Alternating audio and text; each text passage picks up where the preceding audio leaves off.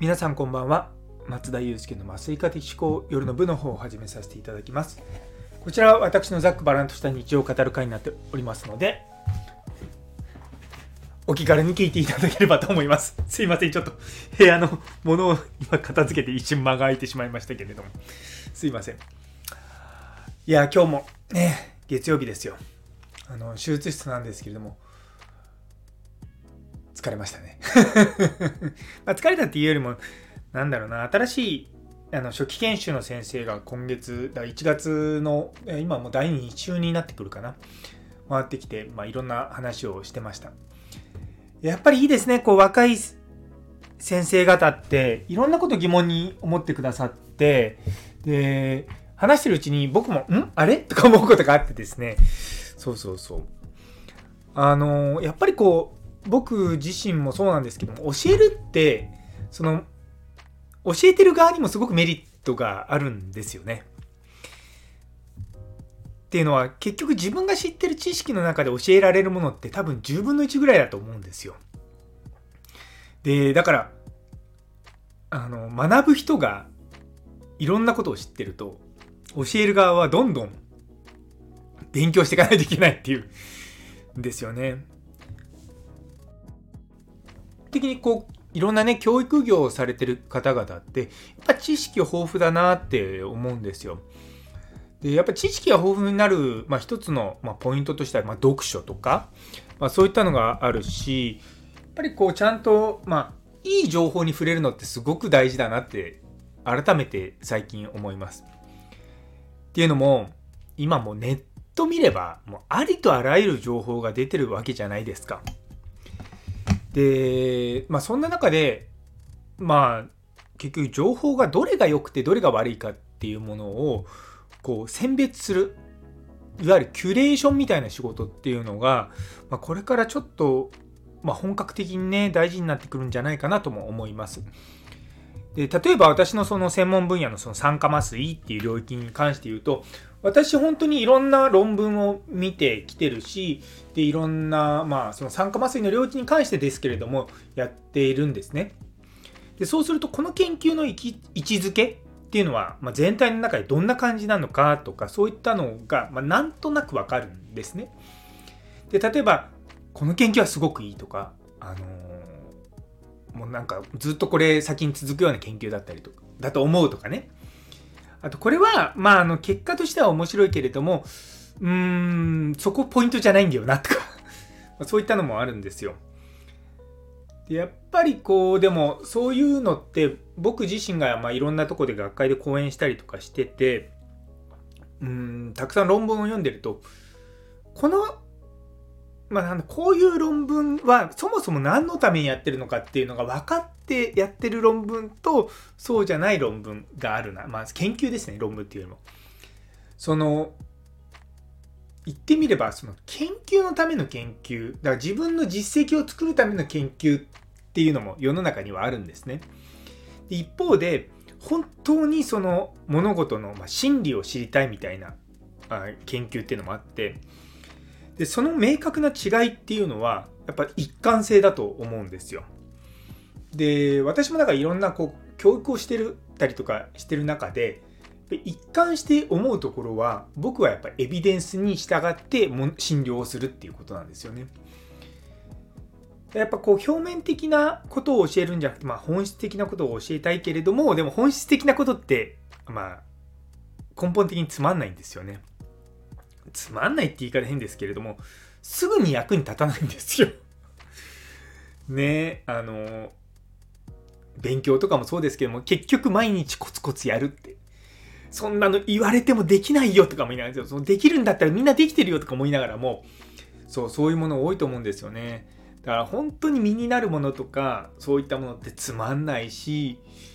当たり障りのないことだったりとか、勉強も内容としてすぐ臨床に活かせないとか、そういうことなんですよ。でもそういったことが実はこう本当に困った時に助かるんだよなって思うことはまあよくあります。あの例えばなんですけども麻酔ね僕の仕事の麻酔っていうのは3つの要素があるんですよ。それは鎮痛鎮静不動化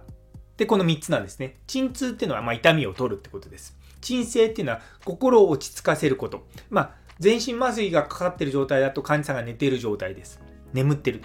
で、不動化っていうのは動かない。あの、人間寝てても寝返り打つのと同じように麻酔がかかってても痛かったりとかすると患者さん動いちゃったりするんですね。なんでそういったその3つをちゃんとあの集中に提供するっていうのが、まあ、麻酔にとって大事なんですけれども、いや、これがですね、本当に本質的な、すごく難しい問いなんですね。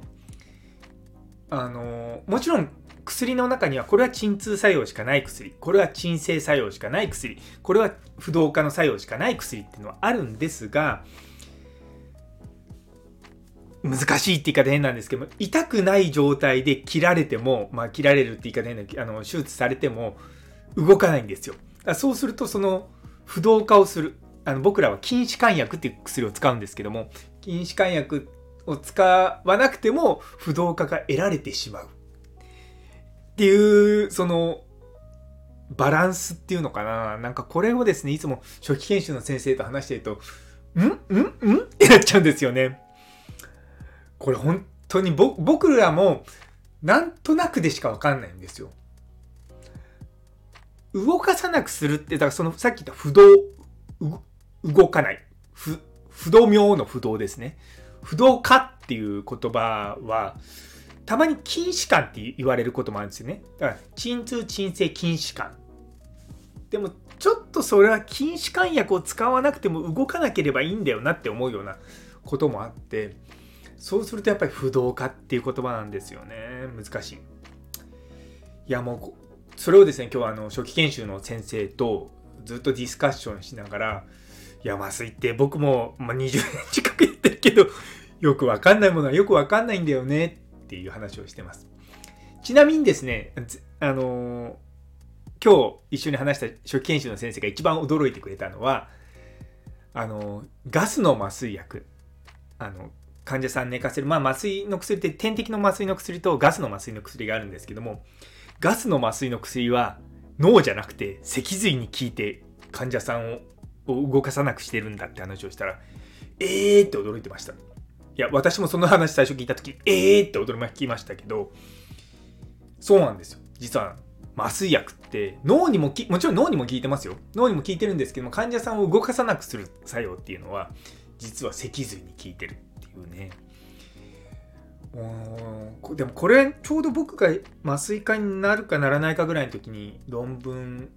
あもう論文自体はもうちょっと前に出てたかもしれないんですけど結構こう話題になった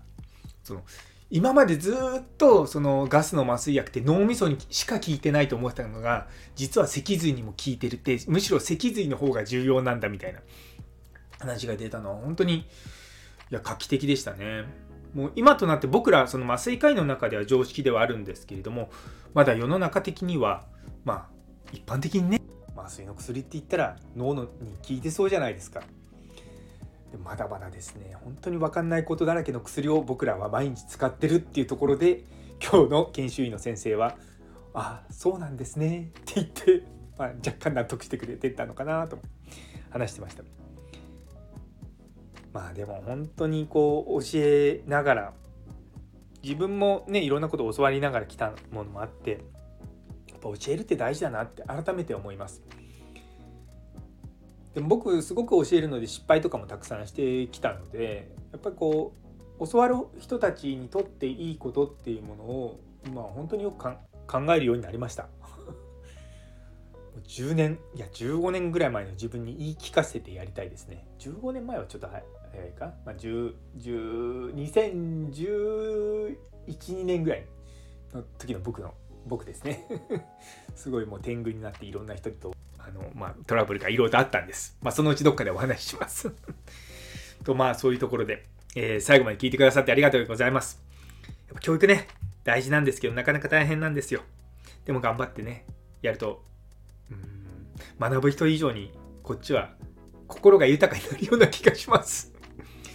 というところで、えー、最後まで聞いてくださってありがとうございます。今日という一日が皆様にとって素敵な一日になりますように。それではまた明日